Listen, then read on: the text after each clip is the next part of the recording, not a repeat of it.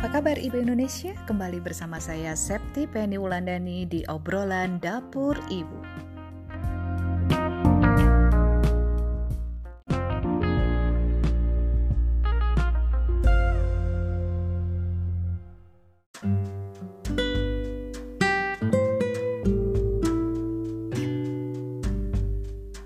Selamat pagi Indonesia. Wah, saya sekarang muncul.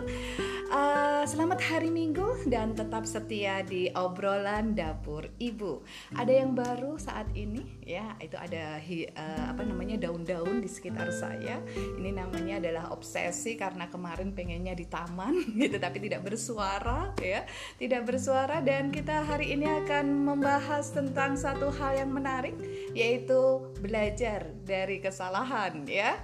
Oke, saya akan panggil teman saya yang selalu setia belajar dari kesalahan, kesalahan hidup saya, kesalahan keseharian kami berdua dalam keluarga dan ternyata itu seru banget kalau belajar dari kesalahan. Yuk, kita panggil Pak Dodi. Apa kabar Pak Dodi? Alhamdulillah checking-checking dulu supaya nggak muncul lagi uh, acara mimbar kebatinan. Kemarin itu ceritanya kita sudah keren banget pakai kostum gitu ya, pakai kostum terus pakai apa namanya? Peralatan semua dibawa ke taman. Jadi pagi tuh heboh dari pagi usung, usung. sudah heboh. Biasanya Terus, saya tenang-tenang aja gitu. jam tayang datang kemudian sudah harus segera muncul setting ini itu ini itu. Iya. lupa nggak checking suara. nggak checking jadi teman-teman kemarin yang setia menemani obrolan dapur ibu ternyata mendapatkan siaran kebatinan. Siaran kebatinan dan dari situlah kita banyak belajarnya kan kita cerita nih sekarang belajar dari kesalahan gitu ya belajar dari kesalahan. Rasanya gimana Pak Dodi pertama kali lihat?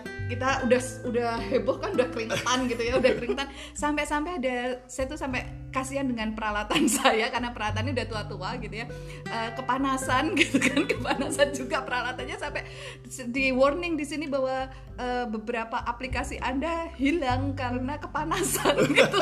Oh, saya aja juga kepanasan gitu kan kita udah kepanasan, udah gembrobios, udah uh seneng banget rasanya, udah semangat membara satu jam lagi gitu yeah, ya iya, kemarin. Yeah. Tiba-tiba buka, buk isinya oh, oh. ada suaranya. Rasa respon pertama Pak Dodi. Sok pastilah oh, gitu okay. ya gitu. Waduh gitu. Hmm. Itu sesuatu yang yang uh, karena wujudnya adalah spontanitas jadi tidak akan bisa di gitu ya? dipanggil ulang oh, suasananya itu iya, iya suasananya nggak iya, bisa dipanggil ulang jadi kalau uh. misalnya take two gitu uh, di, di take betul. ulang uh -uh. maka itu sudah akan Rasanya lain ya? berbeda ya? suasananya nah kami beruntung bahwa uh, di etapa awal kelahiran anak-anak kami itu uh, kami punya satu tagline gitu tagline-nya kira-kira begini punya itu it's okay to make mistakes I learn from my mistakes gitu. ah, iya. jadi uh, kami belajar untuk menerima bahwa uh, ber, melakukan kesalahan itu tidak apa-apa hmm. yang tidak boleh pertama adalah menyengaja berbuat salah itu menyengaja tidak, berbuat tidak boleh. salah ya. kemudian yang kedua syaratnya syaratnya adalah uh, kita belajar dari kesalahan itu. Hmm. Jadi kalau kalau sudah keliru ya kita belajar. Nah, pembelajaran apa yang pertama? Pertama adalah belajar untuk menerima kesalahan itu. Hmm. Menerima bahwa itu salah. Yeah. Jadi menyadari bahwa itu salah. salah. Kemudian menerima konsekuensinya. Okay. Konsekuensinya bahwa ya apa uh, kita akan in, kalau dalam tayangan ini berarti ada konsekuensi pada diri kami dan konsekuensi pada diri ayah bunda sekalian yang menjadi pemirsa di sana. Yeah. Kami belajar bahwa oh keliru, ya salah. Lalu berbuat tindakan atas hal itu. Yeah. Jadi kami belajar untuk melakukan uh, bagaimana recovery-nya yeah. terhadap hal itu. Jadi ketika bunda tahu bahwa itu keliru, wah kita segera mencari sources yang kami punya. Beberapa uh, recording yang kami siapkan ternyata juga ikut ikut mati karena karena kepanasan kepanasan matahari. Jadi kita juga baru tahu bahwa uh, beberapa aplikasi itu menjadi stop ya, ketika uh, gawainya menjadi terlalu panas, terlalu gitu. panas. Ah, Oke oke kita kami jadi tahu, ya kami jadi tahu oh, jadi tahu kan Oke. sebelumnya kita nggak tahu Kita gitu tahu mengenai kita nggak tahu uh, itu. teknisnya tuh seperti apa gitu ya iya iya oh menarik sekali mengenai hal itu Iya. nah sehingga kemudian eh, bunda ngoprek sampai sampai eh, waktu apa maghrib itu Oh, buka bu- puasa, buka ya. puasa dan menemukan sesuatu yang yang anda akan tidak bisa kami ceritakan kecuali anda mengalaminya yaitu seperti Archimedes itu Eureka Iya, gitu iya, iya, gitu iya, iya. yes gitu karena bisa Iya. ketemu Karena apa ya? Kalau saya itu eh, yang namanya keasikan belajar itu adalah keasikan mencari gitu. Keasikan mencarinya bukan keasikan mendapatkan gitu loh. Keasikan mendapatkan tuh udah ini misal saya gampang banget sebenarnya tanya ke anak-anak saya gitu kan. oh iya karena Elan itu sangat sangat fasih fasih gitu kan, sangat dengan eh, video editing dan tracking data Ya, sangat fasih dan saya tuh banyak belajar dari Elan sebenarnya untuk melihat dia caranya seperti apa terus menerus. Kemudian saat mengalami tantangan besar seperti itu, dalam seketika yang ada di kepala saya adalah tenang. Nanti saya akan berikan ke Elan gitu kan gitu. Tenang, nanti saya akan berikan ke Elan gitu kan. Tapi artinya saya adalah quitter yang menyerah terlebih dahulu sebelum masuk ke tantangan gitu kan. Kemudian akhirnya saya ber Wah, coba deh sebelum sebelum nanya ke orang lain sebelum apa namanya eh, minta bantuan gitu ya minta bantuan saya ngoprek aja dulu dan beruntung peralatan yang kami pakai ini adalah peralatan video editingnya Elan iya pasti ada sehingga gitu ya semua aplikasi yang yang kami perlukan itu sudah ada, Sudah di ada. sini tinggal bagaimana Cuma selama ini nggak pernah. nggak pernah karena Nggak pernah kalau memakai melihat gitu melihat kan. dia melakukan video editing itu kayaknya aduh rumit sekali sih harus harus teliti Iya, cermat iya, gitu iya. Dan anak-anak terbiasa berganti gitu, berganti eh, perannya gitu. Ketika saya eh, sharing di WhatsApp grup gitu kan, waduh, ibu melakukan kesalahan ini gitu kan. Terus yes, ibu melakukan kesalahan keren banget. Ayo bu, gimana gitu kan? Itu, kan, itu selalu selalu diberikan terus. Kemudian mereka cuma eh, tenang bu, tenang. Ibu pasti bisa, ibu pasti bisa. How to, how to, how to. Gitu. dan nakalnya itu tidak mem- mem- memberikan, Tidak hint atau panduan gitu. atau apa pun hanya bilang gitu kan. Ayo cari lagi. Cari lagi. Ayo cari pasti lagi." bisa. Coba. itu di sana ada juga. Di di laptop ada. Ibu pasti ketemu. Cari aja. Gitu kan. Saya dan- menyukai dengan seperti itu tuh. Dan kami itu cuma diminta apa eh, apakah sourcesnya sudah ditaruh di Google Drive ya Bu ya oh sudah sudah. Oke Iya. oke. Ya ya kami tahu bahwa pasti mereka juga sudah ngoprek di sana. Jadi nanti kalau kami putus asa mereka tinggal bilang oke ini ambil. Ini gitu. ambil ya itu sudah kami sekarang posisinya menjadi anak yang sedang belajar mereka jadi peran orang tua yang melihat anak kecil-kecil ini yang sudah tua gitu kan. Anak kecil-kecil bocah tua nakal. Bocah, anak kecil yang posturnya gitu anak kecil yang posisinya gede karena pengennya macam-macam kemudian apa namanya melakukan hal yang eh, pengen ini pengen ini pengen ini gitu.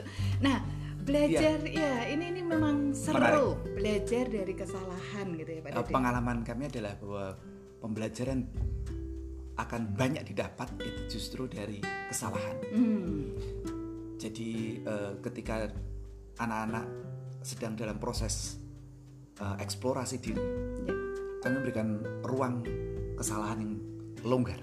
Hmm, karena mereka akan akan belajar banyak dari eh, kesalahan, yang dibuat, iya lebih banyak daripada melakukan pem- eh, pro- belajar dari hal yang sudah benar mereka lakukan. Mm-mm. Itu adalah eh, pengalaman yang kami dapatkan dan tetapi itu baru bisa terjadi kalau frasa keduanya tadi I learn from my mistake-nya Oke. Itu disadari dan diberikan uh, perlengkapan untuk melakukan learningnya itu. Hmm, jadi mesti dibangun terlebih dahulu intellectual curiosity-nya mm-mm. dan juga struktur berpikirnya. Oke. Kemudian uh, pribadi mentalnya Hmm. karakternya dibangun uh, keuletan. Oke. Pantang menyerah ya perseverance dan persistensinya itu di dibangun terus Dibangun. menerus dengan mendapatkan kesalahan-kesalahan itu dan terus ya dari, dari kesandung aneka macam Iya, kesalahan, kesalahan itu. itu. Nah, sebagai orang tua, kami memang belajar untuk eh, tega, Nah, itu tega me- mendapati anak-anak eh, kesandung aneka kesalahan. Iya. Sebagai orang yang sudah lebih dewasa dan sudah lebih lama hidup, tentunya kami akan dapat melakukan eh, apa namanya? Kalau di- diambil alih gitu, persoalannya diambil alih pasti akan segera selesai. Iya, Tapi proses belajar anak-anak akan terhenti iya. di sana. Jadi kalau untuk menemukan solusi itu kita cepat-cepat untuk untuk mengambil alihnya, Iya. maka proses pembelajaran berhenti sampai di sana. Iya. Nah, Iya, itu iya. yang tetapi ini teori yang gampang diucapkan. ucapkan waktu prakteknya ya Pak Waduh, ya? kami harus menahan diri melihat bahwa gitu, iya. ketika anak-anak tersayat-sayat, terlukai, Iya. itu kami Pengennya kan harus belajar segera. tega. maju gitu ya segera segera apa aku aja yang nangani segera sudah kamu di situ saja gitu Iya. Iya. Dan eh, kalimat yang selalu diulang-ulang NS yang diambil dari prinsipnya si siapa Apple itu Eh, Eh, Steve Jobs Steve Jobs Iya. adalah what doesn't make you what uh, make you good what doesn't kill you make you stronger ah, gitu. Nah itu apa yang membuatmu apa yang tidak, tidak membunuhmu, membunuhmu ya, yang tidak membuat mati, itu kuat. akan ya menguatkan Iya. dirimu. Iya. Ya itu NS yang berulang kali me- Iya. mengungkapkan hal itu sehingga Iya. kami ya belajar. Belajar ya belajar untuk ada lagi satu NS itu sering mengatakan itu pak. Apa namanya? Kalau mau melenting tinggi ya kayak bola bekel gitu. Oh iya, itu speech dia di hadapan Ara ketika masih kecil Masih dulu itu. kecil, Mereka ya. berdua itu kalau kecil apa saling menyemangati itu menarik karena kami mengintip sebagai orang tua itu. Iya. Jadi ketika adiknya lagi down saat itu masih SD, masih SD tingkat awal kelas 1 atau kelas 2 itu Ara waktu itu merasa sedih atau gimana. Lalu eh, Ernest tuh mengambil bola, bola bekel itu lalu dia lentingkan di lantai, Lantai, gitu. iya. Dia lihat. Lihat nih. Gitu.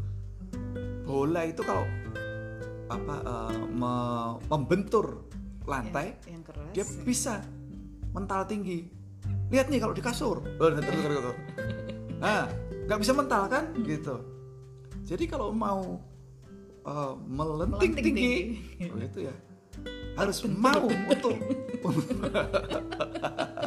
harus mau pada landasan yang iya, keras gitu harus kan ya. mau menghadapi benturan dengan benturan gitu ya batu gitu. Iya. Nah, kita tuh jadi benturan kita itu yang, yang orang tua saat itu tuh hang sendiri gitu melihat percakapan dua anak kecil itu ya dua anak kecil itu di kamar gitu saya saya gitu aduh benturan benturan benturan gitu kan eh, Iya. menarik menarik Iya, apa iya. eh, mendapati hal seperti itu Iya, iya.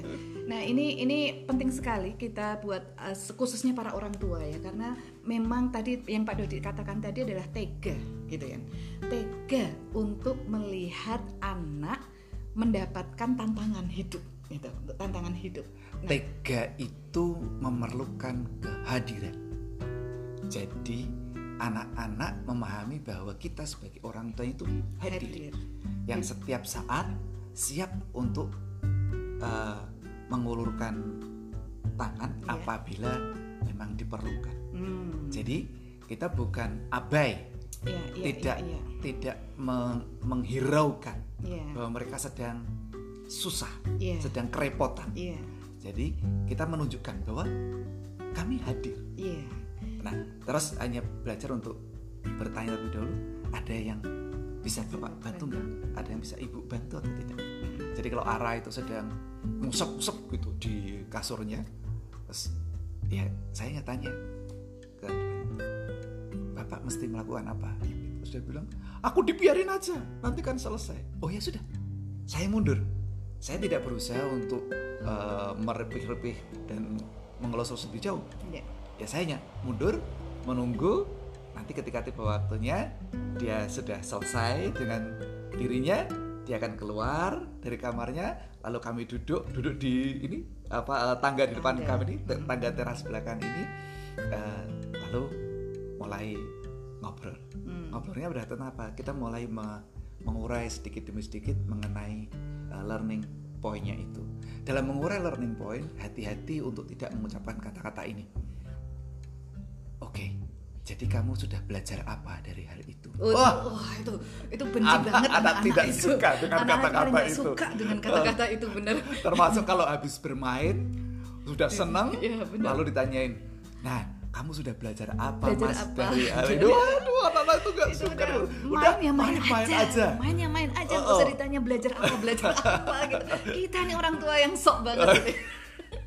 yang menganggap bahwa semua apa uh, semua apa belajar dari siapa saja, belajar di mana saja dan kapan, kapan saja, saja gitu. Jadi kita menganggap bahwa ya bahwa ah, ya, kamu harus tahu bahwa itu proses pembelajaran gitu. Mereka ternyata yeah. tidak suka dengan nah itu. Jadi sehingga Betul. kami perlu belajar untuk uh, menggunakan aneka macam jenis pertanyaan yeah.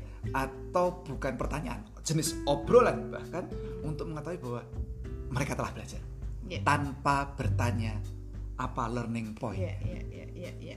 Ya. Berarti komunikasi di saat menghadapi anak-anak yang sedang melakukan kesalahan, yang anak menghadapi tantangan itu itu sangat penting banget untuk kita orang tua ya pak ya. Nah ini iya. kuncinya apa nih pak? Komunikasi yang harus kita pegang gitu biar anak-anak itu kehadiran tadi loh orang tuanya hadir dengan benar gitu. ya kembali ke obrolan kita sesi satu ya yeah. mengenai komunikasi, komunikasi. bahwa uh, proses komunikasi adalah proses pembelajaran apa uh, keterampilan dan seni yeah. perlu latihan yeah. untuk itu dan uh, eh, fine tuning dengan dengan uh, setiap anggota keluarga yeah. agar bahasa yang digunakan dimengerti baik bahasa verbal maupun bahasa yang non verbal dipahami dengan baik, menghindari sebanyak mungkin kesalah mengertian. Mm-hmm. Jadi mispersepsi dan misunderstanding itu di, dihindari se, sebanyak mungkin oh malah dibangun itu. Iya, oh iya mispersepsinya salah itu iya, yang dibangun nanti Miss Universe gitu. Iya, Miss Universe. itu yang ya apa kita belajar.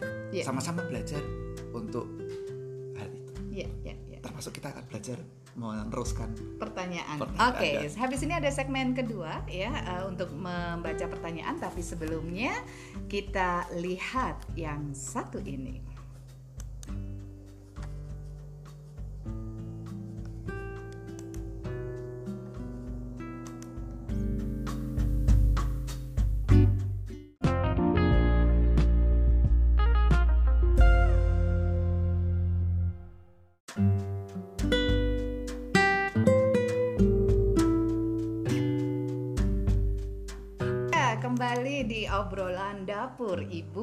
Masuk segmen kedua ya. Pak Dodi kemarin tuh masih banyak sekali pertanyaan yang belum kejawab karena emang kita kepanasan panas itu apa mesinnya makin bener bener makin bener bener lancar. Lancar gitu ya. Dari Mbak Ipong nih apa kabar Mbak Ipong ya Uh, Bu, uh, Bapak bertanya nih, bagaimana mengenalkan kewajiban puasa dan sholat pada anak tujuh tahun, Pak? Sebenarnya sudah mau melakukan, cuma masih ogah-ogahan gitu. Tujuh tahun. Tujuh gitu. tahun ya, ya. memang. Tujuh tahun kan kita diajarkan untuk mulai melatih anak-anak sholat. Nah, karena tujuh tahun adalah mulai melatih anak-anak sholat, tentu uh, sebelum tujuh tahun ada etapa-etapa yang harus disiapkan terlebih dahulu. Yeah. Jadi kepada anak-anak sebelum uh, usia-usia awal itu sebelum tujuh tahun ya, itu uh, jangan terlalu repot dengan aneka macam hafalan dan syariat atau fikirnya anak-anak itu apa yeah. Ya. uh, syariat ibadah yeah. dalam hal ini terlebih dahulu uh, kita kita tumbuhkan kecintaan anak-anak kepada Tuhannya melalui apa melihat keagungan ciptaannya yeah. Ya. uh, makhluk-makhluk sekitarnya hmm. lalu aneka macam peristiwa yang ada tumbuhkan terlebih dahulu kecintaan sehingga nanti ketika uh, masuk tahapan untuk untuk berlatih ibadah semacam tujuh tahun mulai dilatih sholat hmm. itu anak-anak sudah uh, ada rasa senang di dalamnya jadi hati-hati untuk tidak memaksa anak-anak menjalankan aneka macam ibadah hmm. sehingga kemudian kalau akan tiba waktunya sholat itu seperti terkena beban okay. karena uh, tiap kali mau masuk sholat ayo sholat ayo sholat gitu itu sepertinya aduh mau bertemu Tuhan kok jadi di apa di di harde harde iya, kayak gitu ya nggak nggak enak gitu sekali ya. gitu ada perasaan takut gitu ya uh, takut dan tidak suka ya. itu karena beban mm -hmm. jadi kalau bertemu Tuhannya dalam keadaan senang yeah. nah kita kita sambil refleksi diri kita sendiri apakah kita juga senang melakukan sholat senang yeah. melakukan puasa mm -hmm. senang ketika menjalankan ibadah haji senang ibadah hajinya atau senang pikniknya mm -hmm. itu itu yang ditumbuhkan pada iya. anak-anak yeah. sehingga ketika kecintaan kepada Tuhannya muncul nanti hal-hal yang sifatnya ritual ibadah itu sudah makin makin ringan, ringan ya. ya. dan uh, menumbuhkannya juga setahap demi setahap ya.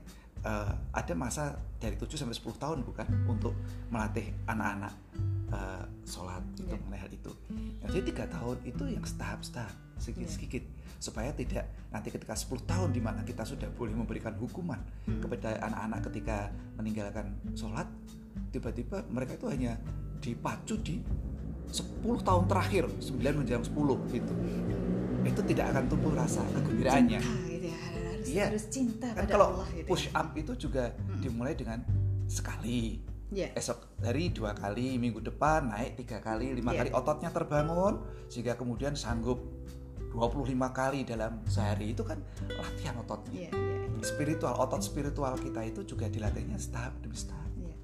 agar tidak tidak malah jadi uh, nanti pengapuran dan lain sebagainya yeah. spiritualnya gak itu sehat jadinya sehat karena nggak imbang nggak alamiah ya pak ya alamiah ya. jadi yeah. munculkan kecintaan mm -mm. dalam hal ini perlu diingat tuh ya sebuah kisah itu bahwa Imam Syafi'i yang begitu pandai dan penuh kecintaan itu ketika tujuh tahun masuk bulan Ramadan itu dia masih dengan leluasa makan.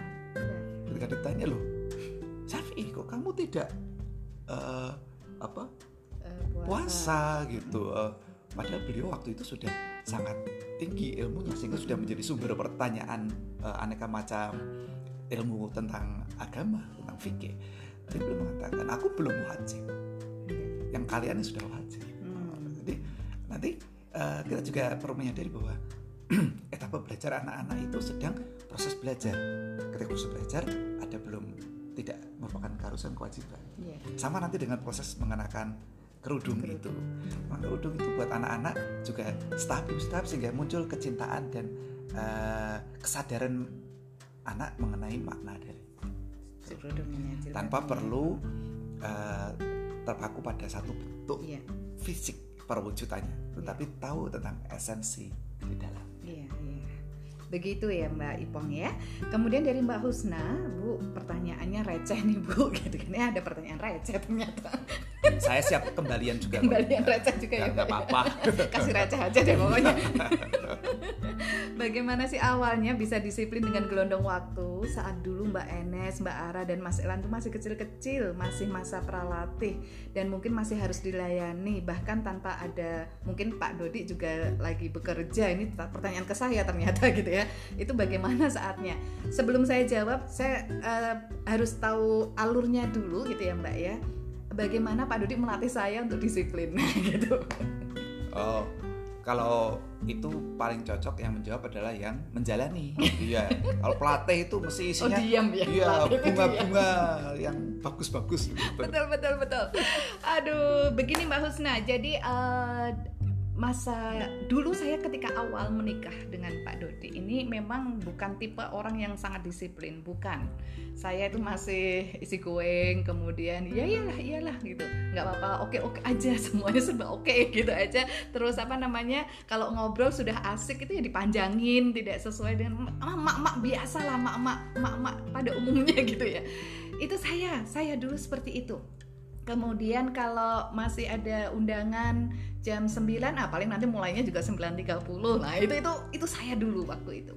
Kemudian ketika uh, menikah dengan Pak Dodi, saya agak shock awalnya gitu kan. Disiplin banget gitu kan. Disiplin banget urusan waktu satu menit aja itu berharga sekali gitu. Berharga sekali sedangkan saya itu isi going ah nggak apa-apa lah tambah dua menit tiga menit lima menit nggak apa-apa gitu. Nah dari situlah kami adjusting Pak Dodi melatih saya untuk membuat gelondongan waktu gitu kan.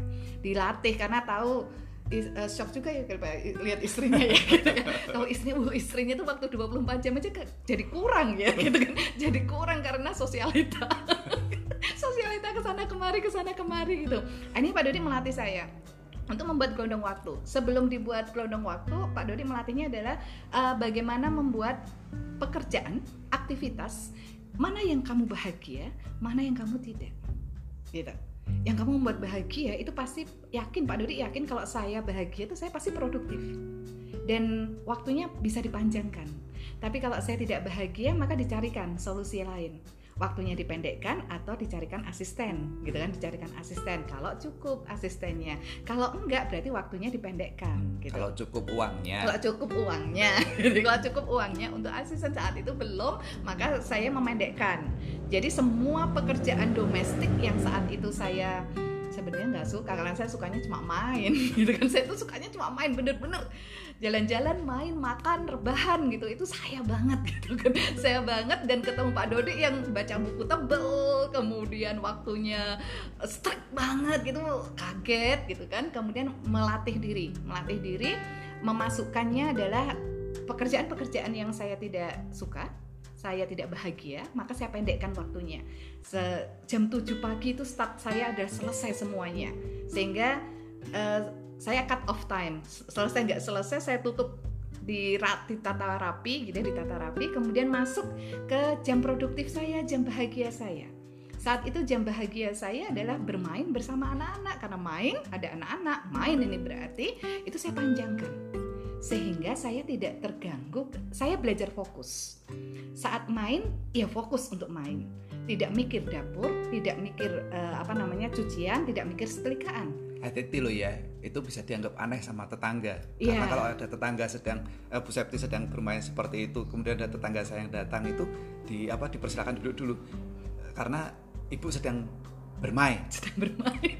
Saya nggak mau diganggu main. Ya, ya gitu kan. Terus? nanti uh, Bu itu bilang bahwa silakan duduk dulu menunggu atau bermain uh, bersama kami. atau nanti nanti jam jam iya setelah jam selesai Bu Septi akan datang kepada tetangga ya. uh, untuk tanya apa ke, apa keperluannya, keperluannya gitu. Terus tetangga, eh, songong, songong apa? gitu. Saya pertama kali di, dikatain songong gitu. Songong amat cuma ibu rumah tangga aja kayak gitu gitu kan itu saya biarin oh biarin. Karena saya melakukannya demi kebahagiaan anak-anak. Karena kalau nanti lagi moodnya lagi tinggi kemudian kepotong moodnya turun anak-anak itu. Sehingga bermainnya nggak seru lagi kalau diulang gitu kan. Kok main yang seru diulang itu nggak seru jadinya gitu kan. Nggak asik lagi. Maka saya menetapkan itu jam profesional saya gitu. Seperti kemarin uh, kami ngobrol udah ulang gitu ya. Seru banget kok nanti pakai baju itu lagi uh, ngobrol itu lagi. Aduh nggak enak deh pokoknya. Gitu. yang kayak gitu nggak enak. Maka uh, kita yang harus menata yang lebih bisa menata tuh kita sebagai ibunya gitu kan sebagai teman mainnya nah, sehingga saya jam 2 setelah jam 2 baru menyelesaikan semuanya. Kemudian saya tambahin lagi tuh waktu bahagia saya sampai jam 7 malam. Waktu itu Pak Dodi pulang kantor ada jam 7 malam. Gitu Pak Dodi pulang kantor jam 7 malam. Setelah Pak Dodi pulang kantor eh, sampai di rumah saya serahkan anak-anak bermain dengan bapaknya, saya menyelesaikan pekerjaan-pekerjaan yang belum selesai di ranah domestik. Kira-kira gitu, gitu, Mbak ya. Uh, ada lagi nggak? Santai, santai lah dengan waktu uh, ya. Waktu hmm. tetapi uh, santai itu bukan berarti tidak tidak mengelolanya. Betul, betul. Uh, yang penting kita tahu apa yang kita perlukan, kita kelompokkan, berikan uh, susun prioritasnya, yeah. lalu jalani dengan dengan bahagia rileks ya, dengan bahagia. Bahagia dan rileks ya. gitu ya. Oke terakhir nih Pak Dodi. Bagaimana cara membersamai anak 9 tahun yang moodnya berubah-ubah nih Bu? Pas dulu bisa masuk sekolah ogah mas ogah masuk. Pas gak boleh masuk sekolah pengennya sekolah ini memang anak-anak itu memang keren. Iya. ini anak-anak kami aja juga di Lembah Putih juga Pak udah pada kangen sekolah gitu kan. Sekolah. Gimana nih Pak Dodi ini kalau kayak gini ini? Ya itu itu masa anak-anak ya. Masa Iya. anak-anak itu memang punya rentang konsentrasi yang eh, sesuai dengan umurnya sebenarnya. Iya. jadi kalau eh, tahap-tahap awal itu kita boleh membuat rumus sederhana gitu kira-kira satu menit dikalikan usianya itu rentang konsentrasinya Rentang konsentrasi. jadi kalau anak umur lima tahun ya kira-kira lima Lima menitan lah menitan. konsentrasinya sehingga duduk manis lima menit itu udah bagus banget nanti setelah itu mesti lari-lari nanti kalau sudah uh, kembali konsentrasinya dia akan duduk lagi dan itu lima Iya. menit lagi Iya. sehingga kemudian kita membuat uh, pembelajaran dengan jeda waktu sesuai dengan usianya jadi kalau katakanlah satu jam pelajaran gitu ya berarti dipotong-potong tuh setiap kali lima menit uh, dia konsentrasi lalu kita membuat jeda Iya. dengan uh, bermain bernyanyi uh, tepuk tangan dan sebagainya ah balik lagi tuh konsentrasinya Iya. masuk lagi ke pembelajarannya itu. Nah, ini artinya uh, fasilitator yang sudah lebih dewasa harus menyesuaikan dengan rentang konsentrasi anak-anak. Nah, sedihnya sering kali uh, anak-anak ketika masuk usia SD itu biasanya usia 6-7 tahun, mereka dipaksa untuk mengikuti rentang konsentrasi orang dewasa. Hmm. Jam pelajarannya udah 45 menit, anak kelas 1 disamakan dengan anak kelas 6 Enam. Iya. harus duduk manis mendengarkan bu guru dan lain sebagainya itu banyak yang lewat tuh pasti Iya. karena memang rentang konsentrasi mereka masih Pendek. pendek sehingga untuk anak-anak kelas 1 sampai kelas 3 itu kami lebih condong malah menjalani kegiatannya seperti anak-anak masih TK Iya. Lebih banyak uh, bermain dan uh, aktivitas fisik Iya. atau seperti itu nah ada latihannya yang semacam itu nah ketika anak-anak sampai usia uh, 9-10 tahun dan uh, bunda mengalami kesulitan kita perlu lihat terlebih dahulu nih proses sebelumnya seperti apa apakah sudah dilatih atau belum Iya. Nah, karena anak-anak itu tidak lahir begini kan ya. Begitu anak-anak lahir, wah ini anak konsisten ini. Ternyata nggak bisa. Ah, anak ini disiplin ini. Wah, begitu lahirnya keriting, kurus, langsung, wah, lah ini anaknya berarti serius kan nggak bisa. Ketika lurus berombak, artinya dia suka menari kan nggak bisa. Iya. Setiap anak lahir, eh, kita melihat dan men- mendapatnya sebagai seorang bayi kita belum tahu.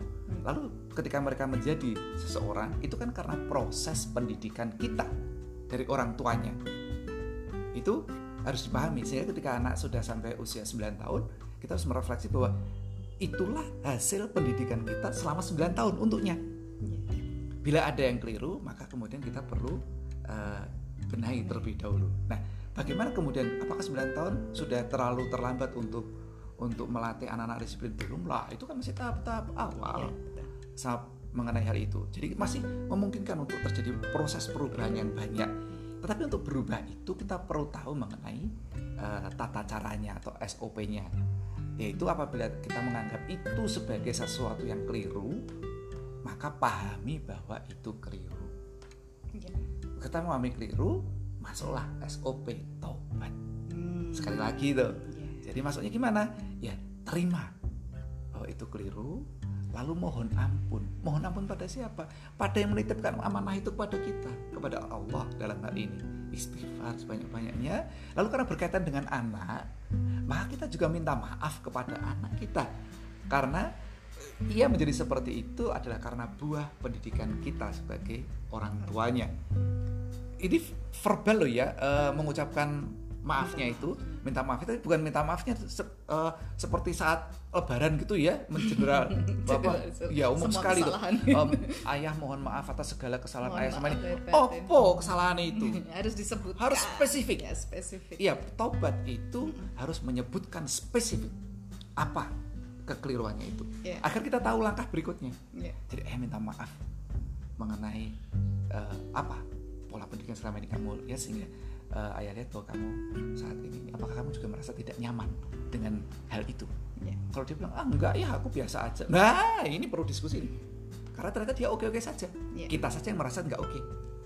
Maka diskusikan terlebih dahulu sehingga menemukan kemudian tahap berikutnya. Kalau sudah menemukan dan sama-sama menerima itu sebagai salah kemudian mohon ampun. Kedua belah pihak dalam hal ini kemudian bahwa anaknya juga merasa keliru dan ia juga minta maaf berarti dia menerima itu sebagai kesalahan. Masuk tahap berikutnya yaitu berjanji untuk tidak mengulangi. Iya. setelah berzina tidak mengulangi kemudian melakukan kebaikan sebanyak-banyaknya dengan harapan Allah akan melimpahkan rahmat kepada kita. Nah apa itu kebaikan sebanyak-banyaknya? Itu artinya langkah tindak lanjut atas bagaimana proses perbaikan hmm. yang kita jalankan. Perubahan ya jadi perubahan. ada perubahan? perubahan iya perubahannya apa? Enggak terus-terusan seperti itu gitu ya. ya gitu. Ya. Jadi proses seperti itu yang yang selalu kita lakukan. SOP nya sudah diajarkan oleh Allah. Ya. Dalam bulan Ramadan ini bulan yang sangat baik untuk kita melatih kembali tata cara yang sudah di, dilatih, di, ditunjukkan, diajarkan oleh Nabi kita ya. dengan sangat baik.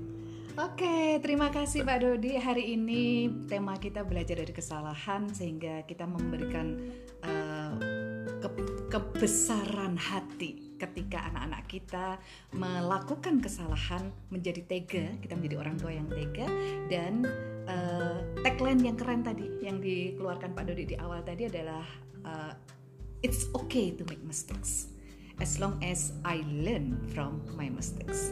Terima kasih untuk teman-teman semuanya. Saya akan berpindah studio soalnya jam 11 nanti saya akan diajak belajar sama NS Kusuma di IG live-nya. Jadi nanti yang pengen belajar bareng, nengok bareng silahkan uh, meluncur ke IG at NS Kusuma. Di sana saya belajar gitu ya. Saya belajar jadi gantian tamu. bersama anak jadi tamu di sana untuk bisa bersama-sama membuat kebermanfaatan yang banyak di setiap akun sosial media yang ya, ini etapa yang sangat menarik karena Ramadan ini biasanya kami kumpul semua. Ya. berlima. Berlima. Iya sekarang, sekarang ketambahan berenam. menantu berenam dan ketambahan cucu menjadi bertujuh. iya.